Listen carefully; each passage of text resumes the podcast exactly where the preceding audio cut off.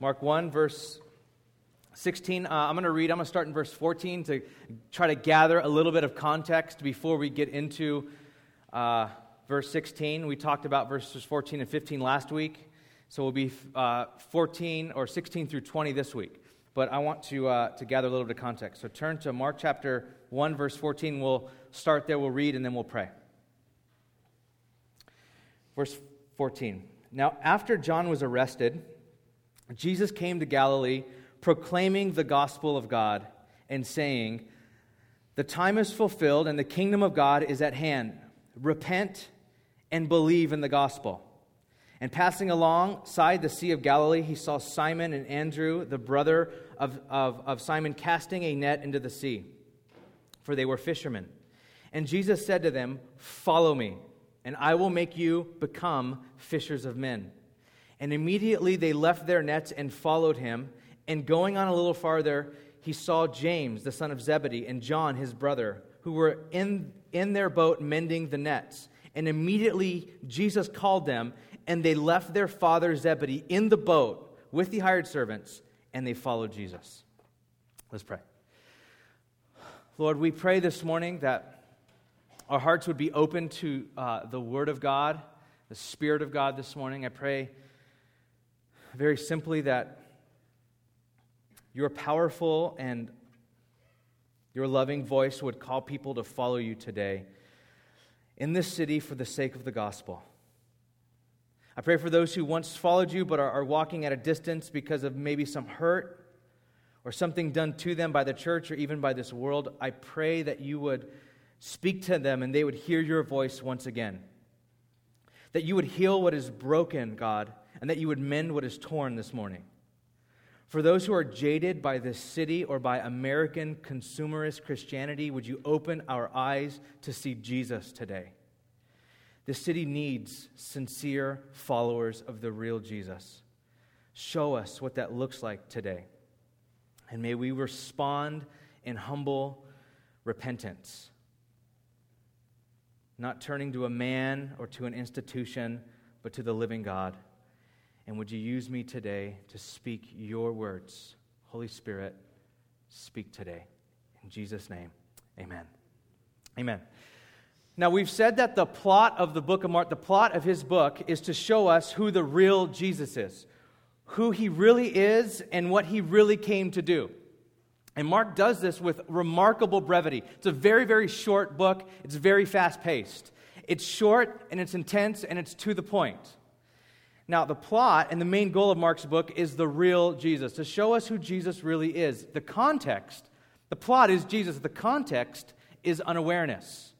People follow Jesus but are really unaware who he really is. They follow him, and what we're going to see today is that these disciples follow him without any idea of the atonement, any idea that he would die on a cross, none of this, that he would die for their sins. They didn't know any of this, but they started to follow him. They were unaware of what it looked like for the kingdom of God to come on earth. But they followed him anyway.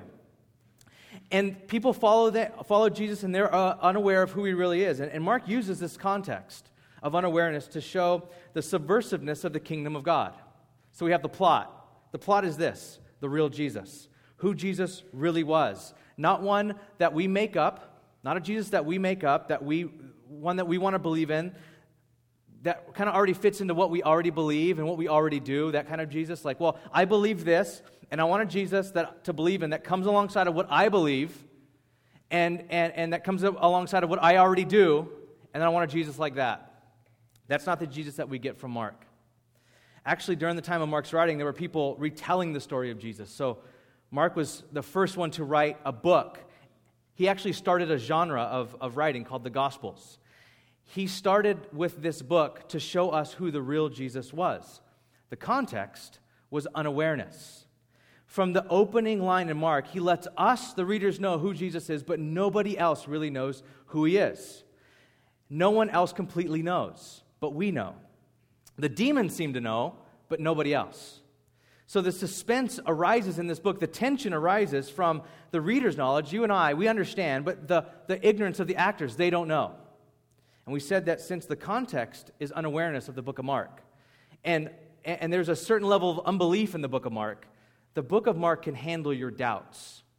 If you came in this morning and you might have grown up in church, or you might not ever really followed Jesus or, or came to church, and you're just coming here, and you come with just a whole bunch of doubts about who Jesus is, about what the Bible says, the book of Mark can handle your doubts. It's actually the context of the book. You come to this book with doubts, it's okay because that's how the, the book was written with that context in mind. But let me give you a little secret into the life of the disciples. They kept following Jesus. They kept following Jesus even though they were unaware, even though they had doubts and they had fears, they kept following Jesus. And that is the subplot of the book. The subplot is what it means to actually follow Jesus. What does it look like to actually follow Jesus? So the story is about Jesus, but not Jesus alone. It's Jesus and his followers. From verse 16, we're going to see right now, for the rest of the book, the disciples hardly ever leave Jesus. They're always in the picture. And one aim of Mark was he, when he wrote this was to show us the real nature of Jesus. Another, almost equally prominent aim was to instruct his reader, you and me, in what following Jesus really involved. What does it really involve? What, what, what, what does it really take to follow Jesus?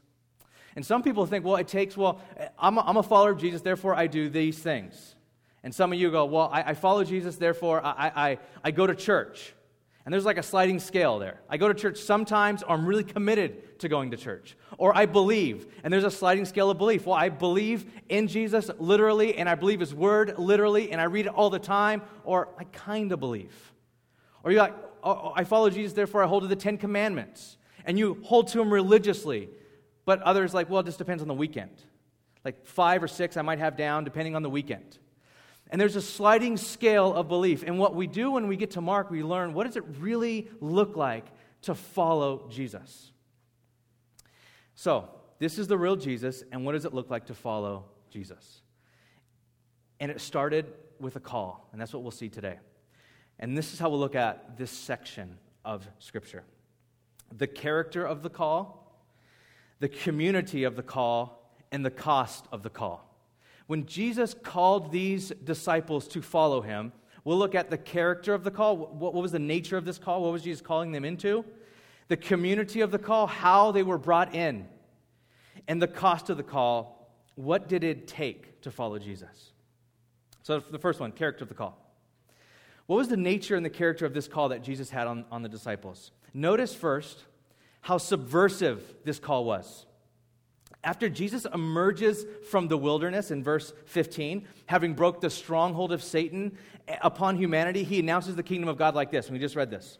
The time, so Jesus breaks on the scene, the inbreaking of God, the time is fulfilled, and the kingdom of God is at hand. Repent and believe in the gospel. This is an epic announcement. He breaks in announcing this.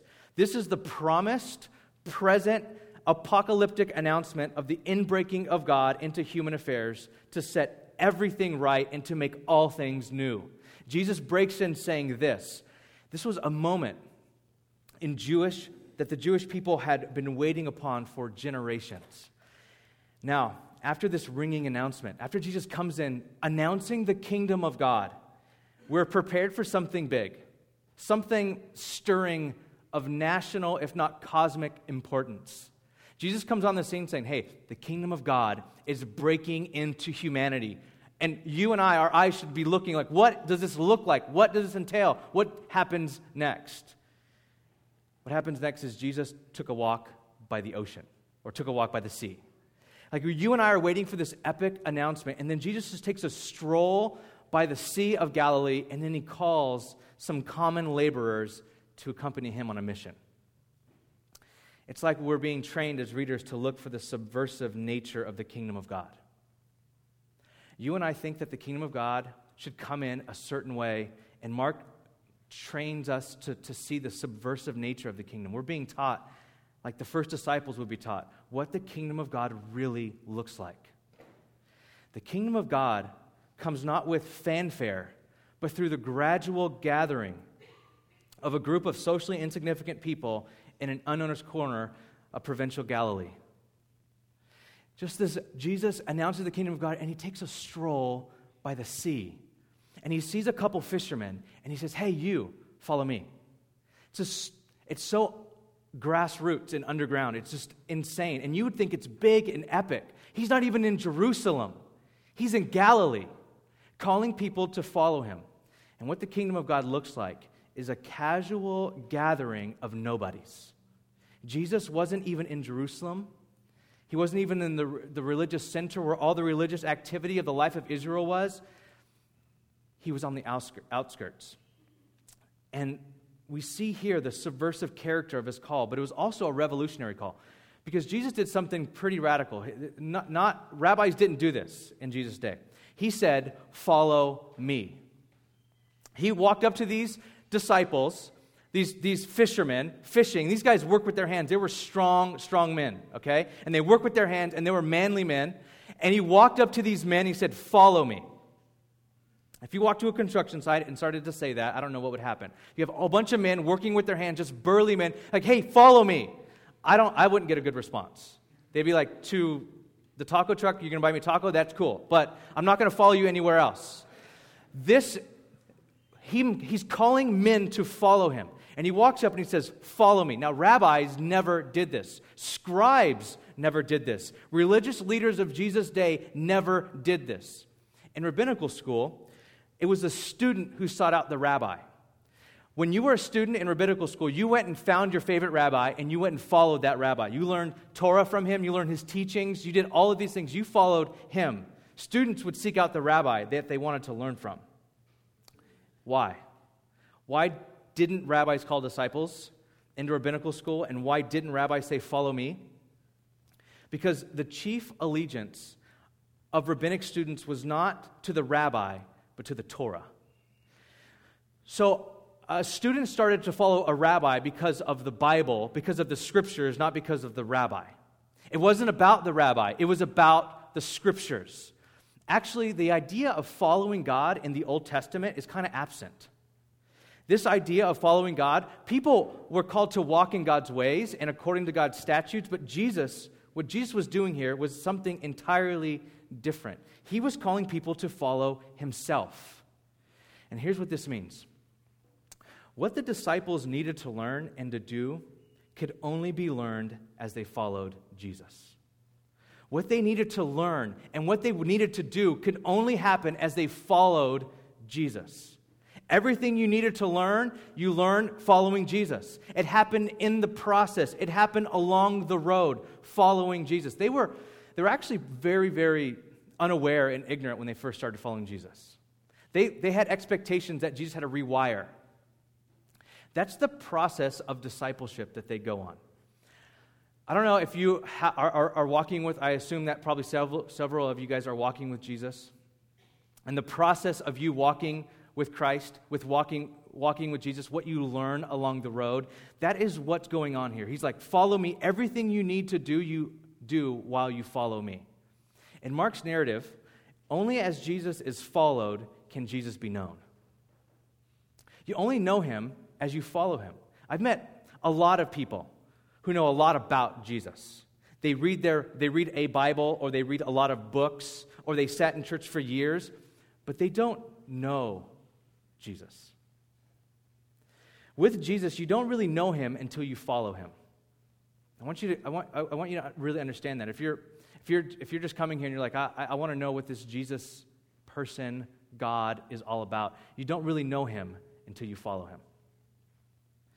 Until you take that step of faith and obey his words and take seriously his deeds, when you hang in tension, as we talked about last week, his words and his deeds together, you learn from his words and you emulate, you start walking in his deeds. When you do that, then you get to know who the real Jesus is. And it's Jesus here who's like the great initiator. These four men didn't go looking for Jesus, Jesus came looking for them. And discipleship begins in their world. It's God who always initiates. The Bible says in Romans 5 8, God shows his love for us that while we were still sinners, Christ died for us. God's love is defined by his initiation to die for our sins that we committed against him because God is always the most offended party when anyone sins. And he did this while we were rejecting him. He is the great initiator. God is initiating our salvation. The reason why this is so important to underscore here is that this takes place in Galilee. When Jesus initiates fellowship with these men, the encounter doesn't take place on holy ground, not in Jerusalem, doesn't take place in the temple, but on their ground. In their busy, bustling world of fish and commerce, trade, and life, Jesus goes to them. And what this shows us is that Jesus is calling them into an entirely different and new kind of kingdom. Instead of guarding boundaries, God now crosses boundaries. Instead of remaining in the temple, God breaks out to become available everywhere. Instead of drawing, withdrawing from defilement, God spreads holiness. Instead of working from the center, God is now working from the margins. And this is what Jesus does when he breaks in the kingdom of God. This, this is what links the kingdom of God last week to these calling of these disciples this week. God is literally breaking into these fishermen's lives and calling them to be a part of redemptive history. And that's what he's doing. As he's calling them to follow him, he's like, Come be a part of the kingdom of God. The kingdom belongs to God. It is God who initiates man in redemption. And he's calling these men into that process. So that was the nature of it. Now, the community. Now, this is really important that we understand this. There is a community in this call. Jesus is calling a community. When John the Baptist went to prison, Jesus could have chosen to now go on his mission absolutely alone. He, would, he could have said, okay, now I'm going this alone. John the Baptist, him and I were kind of doing a thing, and now he's gone, he's in prison. I'll just go at this alone. To make, I'll make a personal journey to the cross. He already knew that he was going to die alone on the cross. So why not just remain alone? Why risk being hurt by people you love? Why risk being abandoned why risk being betrayed? We have to back up a bit. God is a community. God is a community, Father, Son, and Holy Spirit.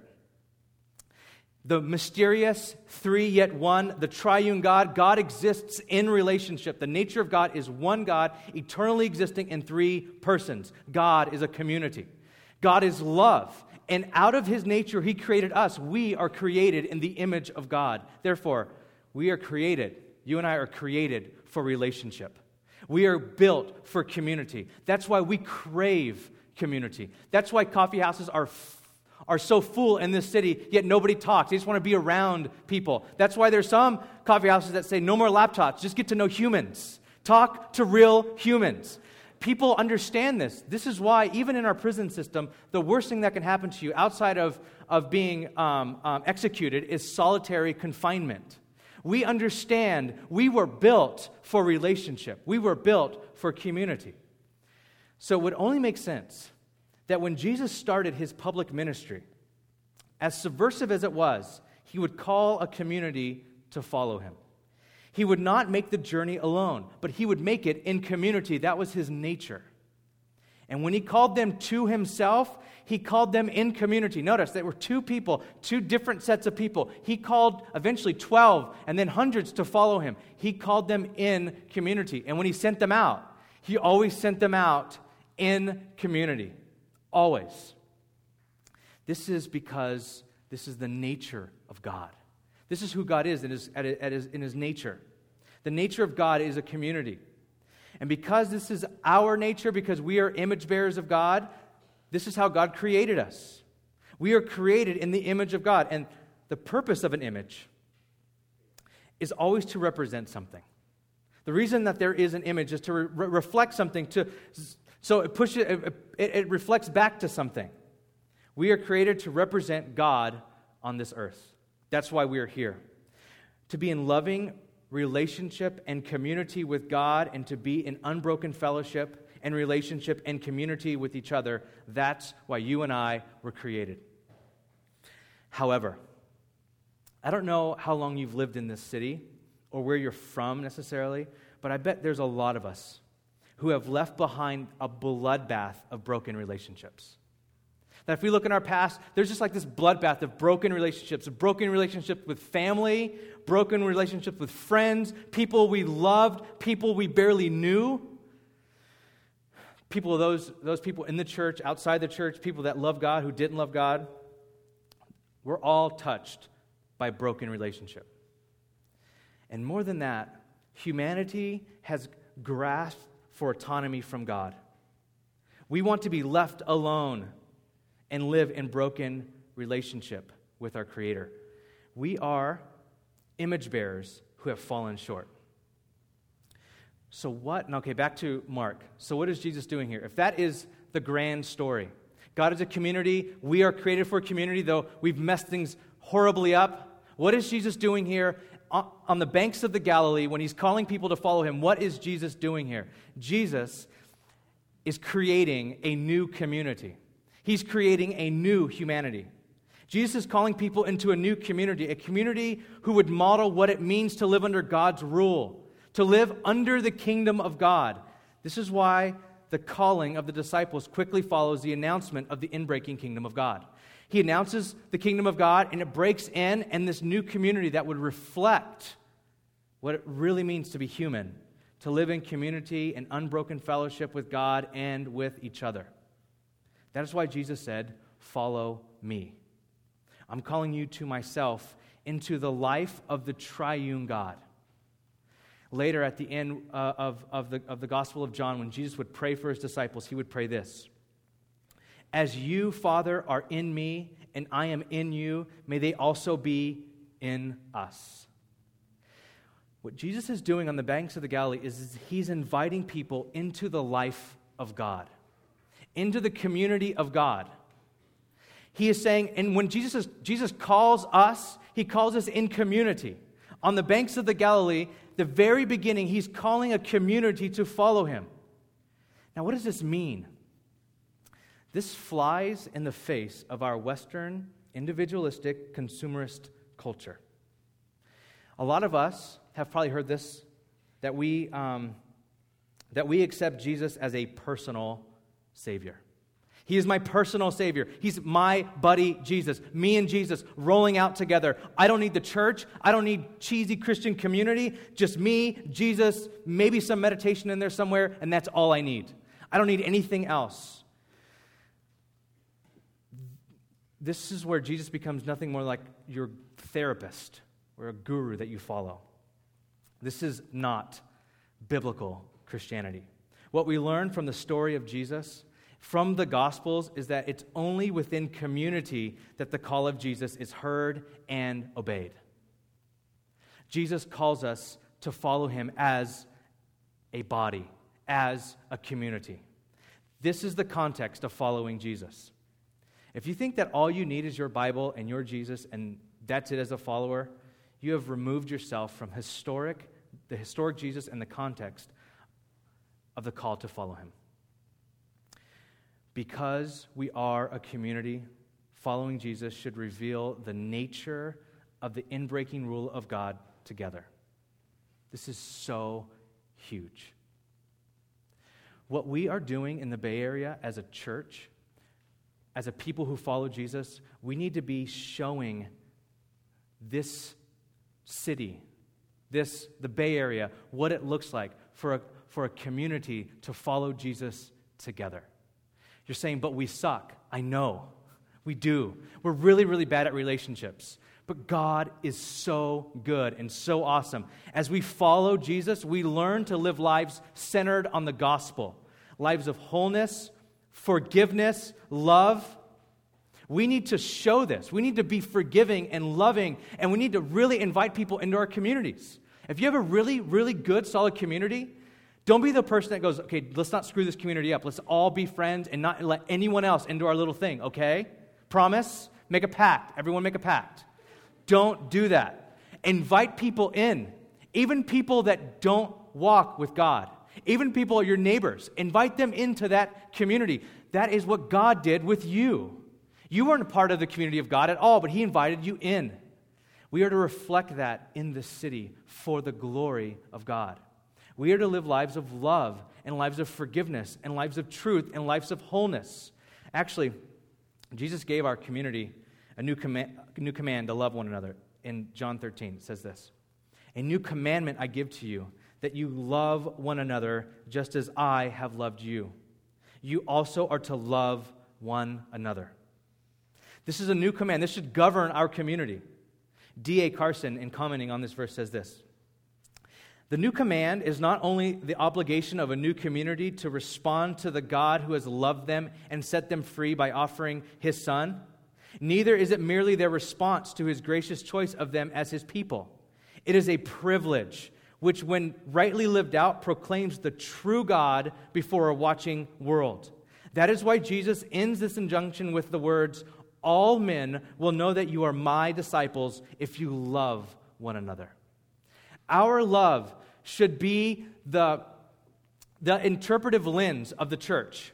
Our love should, should define what this church is. Our love as a community following and loving and walking with Jesus in this city. The church the community following Jesus continues as the incarnate expression of the life of God. And so, yes, we are a very, very, very young church. Today is our one month anniversary. yeah. That's what my wife and I used to say when we dated in high school. It was our month anniversary. So, this is our like month anniversary or whatever. One month. We are, a, we are a very, very, very young community. And it's very important that we lay out at the very beginning of this very young community what we'll be about. And if you've seen on our bulletin or if you've seen on our website, it says this little phrase a community following Jesus. What does that mean? It, it might sound cool or not, I don't know. But that's what it is. What does that mean? That means that we are to embody the story of the gospel of Jesus Christ in the Bay Area that we are to love one another and we are to get together with one another, invite people into that community. And, that, and I know this only happens for like an hour and a half, two hours on a Sunday morning, but this should, this should not define the church. This is the church gathered, but you embody the church as you leave this building. And that's what this means. We are to embody this. Living in this kind of community is glorious when it's done right, but it does, doesn't come without a high cost. So let's look at our last thing the cost of the call.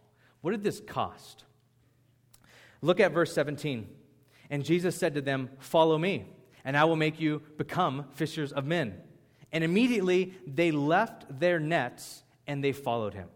They, le- they just left their nets and they followed him.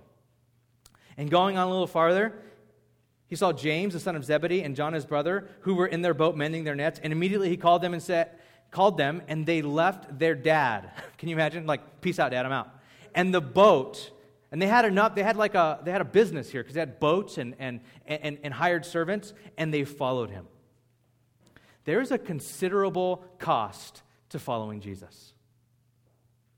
It costs something. It's illustrated in this pericope by the fact that these four men left their jobs. They left their family. They left their income to follow Jesus. Now, in our individualist uh, culture, saying bye to family, that's like no big deal. When I left my hometown and I told my dad I'm leaving, I'm moving, I'm, I'm, I'm going to begin this process of starting a, uh, starting a church, he was like, Dave, you have to go. You, you have to be a man and make it on your own. I mean, that's kind of like, we get that, okay? Like, I'm leaving the family. It wasn't like, no, you can't leave the family. You never leave the family. Here in America, like, you always leave the family almost. You're supposed to do that. You're supposed to go and blaze your own trail. And so they, we get that, but to sacrifice your career or your walk or to walk away from a personal pursuit or romantic relationship for Jesus, that's pretty, that's pretty radical. The call and the instant response of these fishermen to reveal something of, is, reveal something of what following Jesus entails, what it means. And it should shatter our comfortable world of middle class discipleship when these disciples dropped their net, when these followers of Jesus dropped their nets to follow him, they left it all to follow Christ. Followers of Jesus are not those who fill pews during worship or attend the occasional Bible study and to offer to help out here and there. They're not eavesdroppers or onlookers. When you're called by Jesus, your whole life and purpose in life are completely transformed. So compelling is the claim of Jesus on these men, that these fishermen, that all prior claims on their life lose their validity. Everything else that claimed their life loses its validity. All other pursuits, all other aims, all other goals get absorbed in the grand call to follow Jesus. And not just absorbed, but it gets used. God calls them as fishermen, and then this word play happens, and he calls them to be fishers of men. Okay? You are fishermen, but I'm going to call you to be fishers of men. We can't pass over the way Mark tells this part of the story. He mentions quite purposefully that these were fishermen and that Jesus called them to be fishers of men. Now, a fisher of men had a biblical background. Okay, I know we don't really understand that today. We think of fishing with a, a pole and leisure and, you know, like whatever. That's not kind of, that wasn't fishing then. It had a background. Though no one agrees exactly on what this means, we know this. They were fishermen, period. And they caught fish for a living. We know that. And they left it. They left their nets to become fishers of men. Literally, Jesus' words were this Follow me, and I will make you to become fishers of men. Now, there's various meanings here. In the Old Testament language, God was the fisherman. And it had this ominous ring to it. It meant judgment. So in the Old Testament, when you look up this word fisherman, it, it, it sometimes had this ominous tone to it, like God is going to fish out people for judgment. But it also had to do with this eschatological regathering of Israel for a second Exodus, calling out, fishing out people from bondage. But in this context, it can also easily be connected for fishing for people. Like you're fishers of men, you're going to go fish for people. What's the point?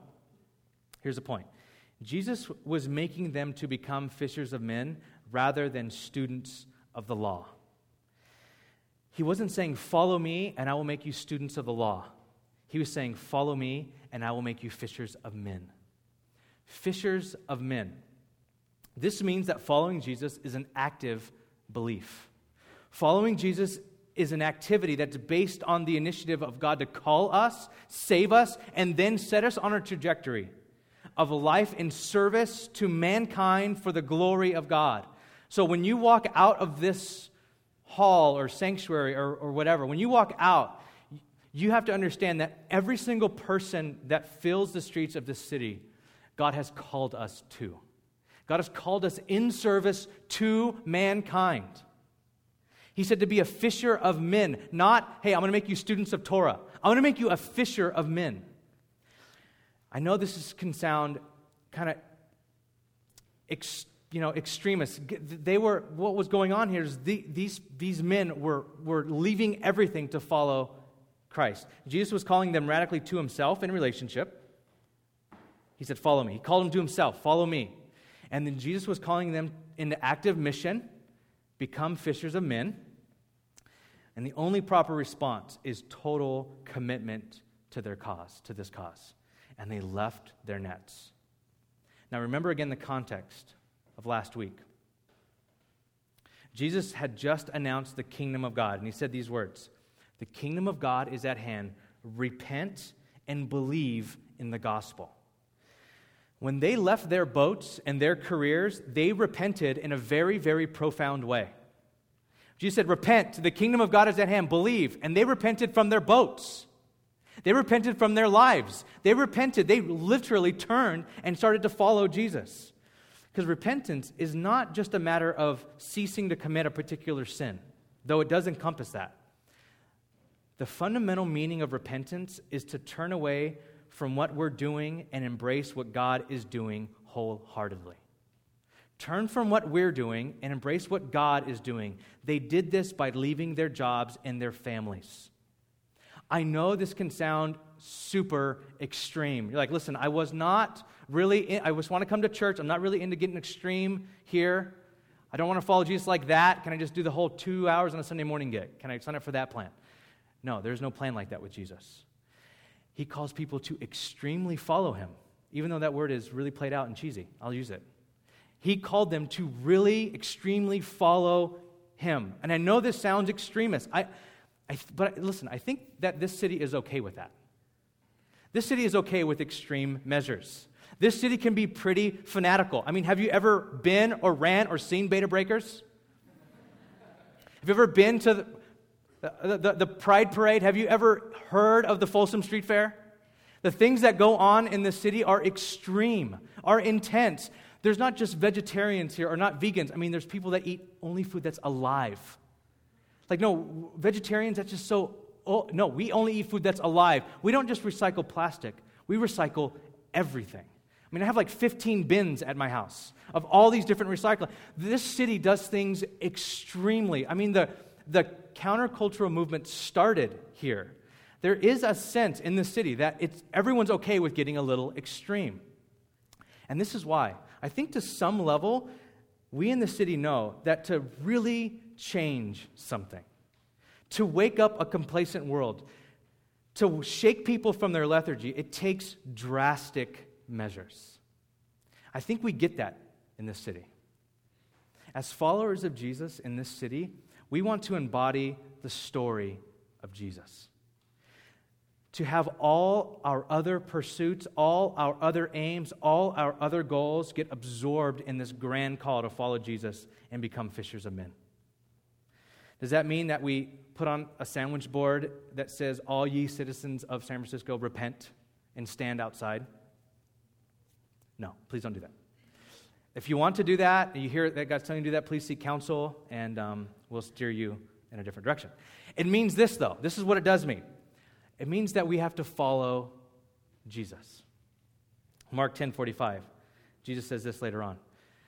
Even the Son of Man did not come to be served, but to serve, and to give his life as a ransom for many.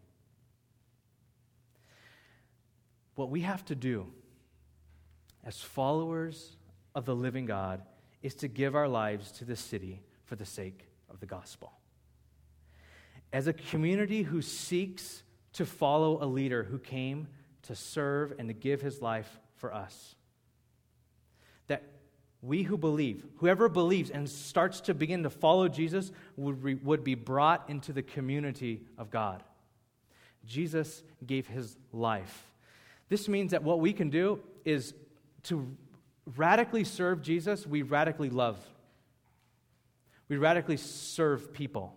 We radically pour our lives out. We, we, we just put it into the fact that, hey, we're here just as consumers. We're here in the city for what we can get out of it.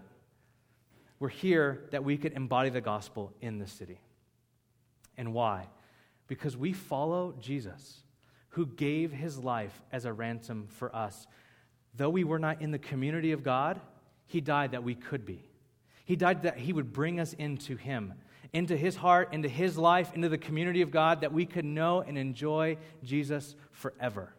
That's what he did. At infinite cost to himself, that's what he did. Let's pray. Thank you, Lord, that the way that you love us, the way that you're calling us into your life and in your community, Lord, I just pray that we would, we would seriously consider what it means to follow you in this, in this city, what it means to embody the gospel as a community. I pray it first would start with love in this place, that we would love one another, that we would forgive one another, that we'd walk in wholeness with you and with each other and that we would pour our lives out for the sake of this city. Lord, make us a people like this. Make us a people like this, God, for your glory. Pray this in Jesus' name.